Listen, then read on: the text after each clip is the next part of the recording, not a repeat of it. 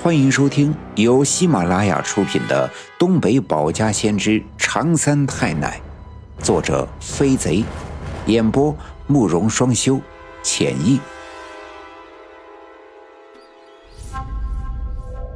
第二百五十三章：四方煞四角缺一位，搬石磨老七泪沾襟。我们不知所措。只好沿着一条唯一的通道向前走，不知道走了多久，突然间前面传来了一阵微弱的咚咚的声响，听上去像是两个坚硬的东西在猛烈的撞击。我们都很好奇，便加快了脚步，朝着声音的方向走去。而实际上呀，这条通道没有岔路口，即便没有这声音，我们也只能向前走，只能寄希望于前面能有出口。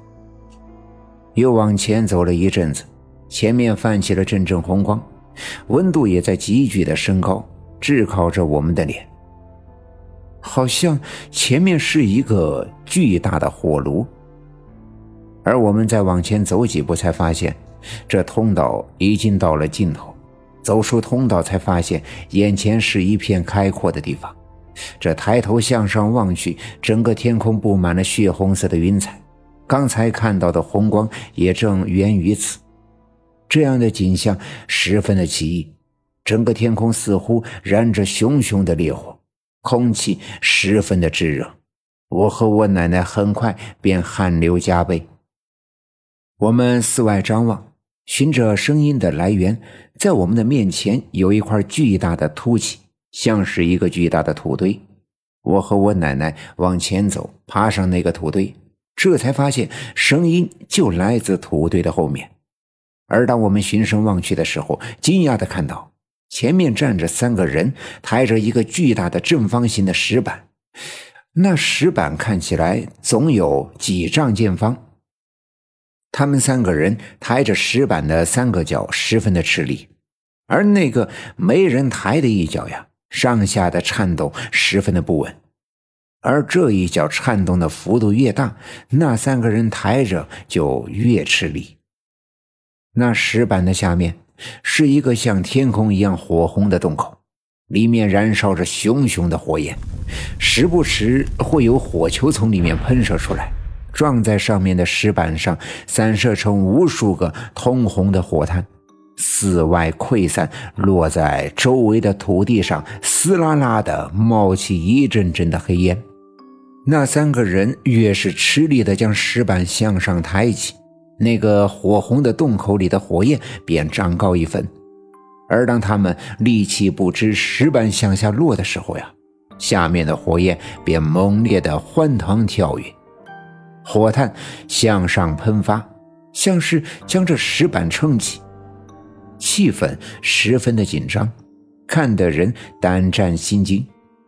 与此同时，天上那火红的云彩开始盘旋，就在他们三个人的正上方形成一个巨大的漩涡。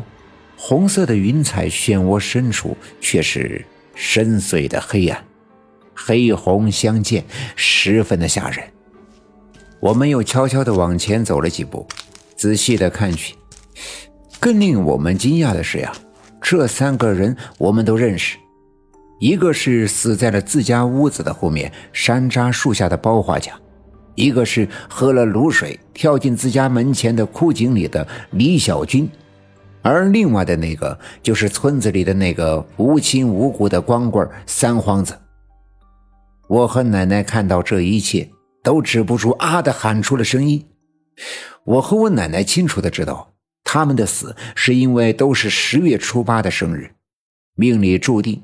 他们的前世是和我一样镇压着四方煞的火神的四个儿子。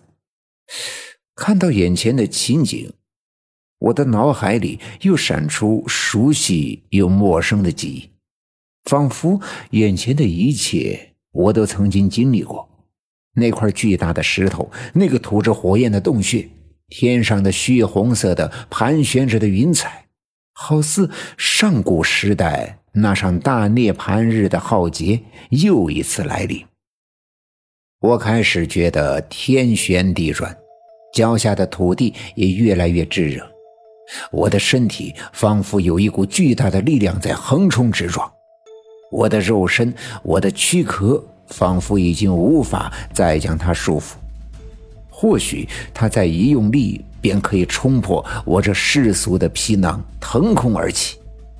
于是我身上的皮肤撕裂一般的疼痛，我不禁仰头大声的痛苦的喊叫。事已至此，其实我和我奶奶都明白，前面那个石板下面的洞口呀，应该就是封印了四方煞的炼狱之门，而他们抬着的那块方形的石头。应该就是当年用来封住洞口的帝皇女娲的身石，而与我脑海里的记忆完全不同的是呀，我们当年应该是将这块石头盖住这个洞口，并死死的压住四个角落，而不是像眼前这样将它抬起，任凭那洞口里的火焰四外的溅落。难道这四方煞的封印真的即将被破解？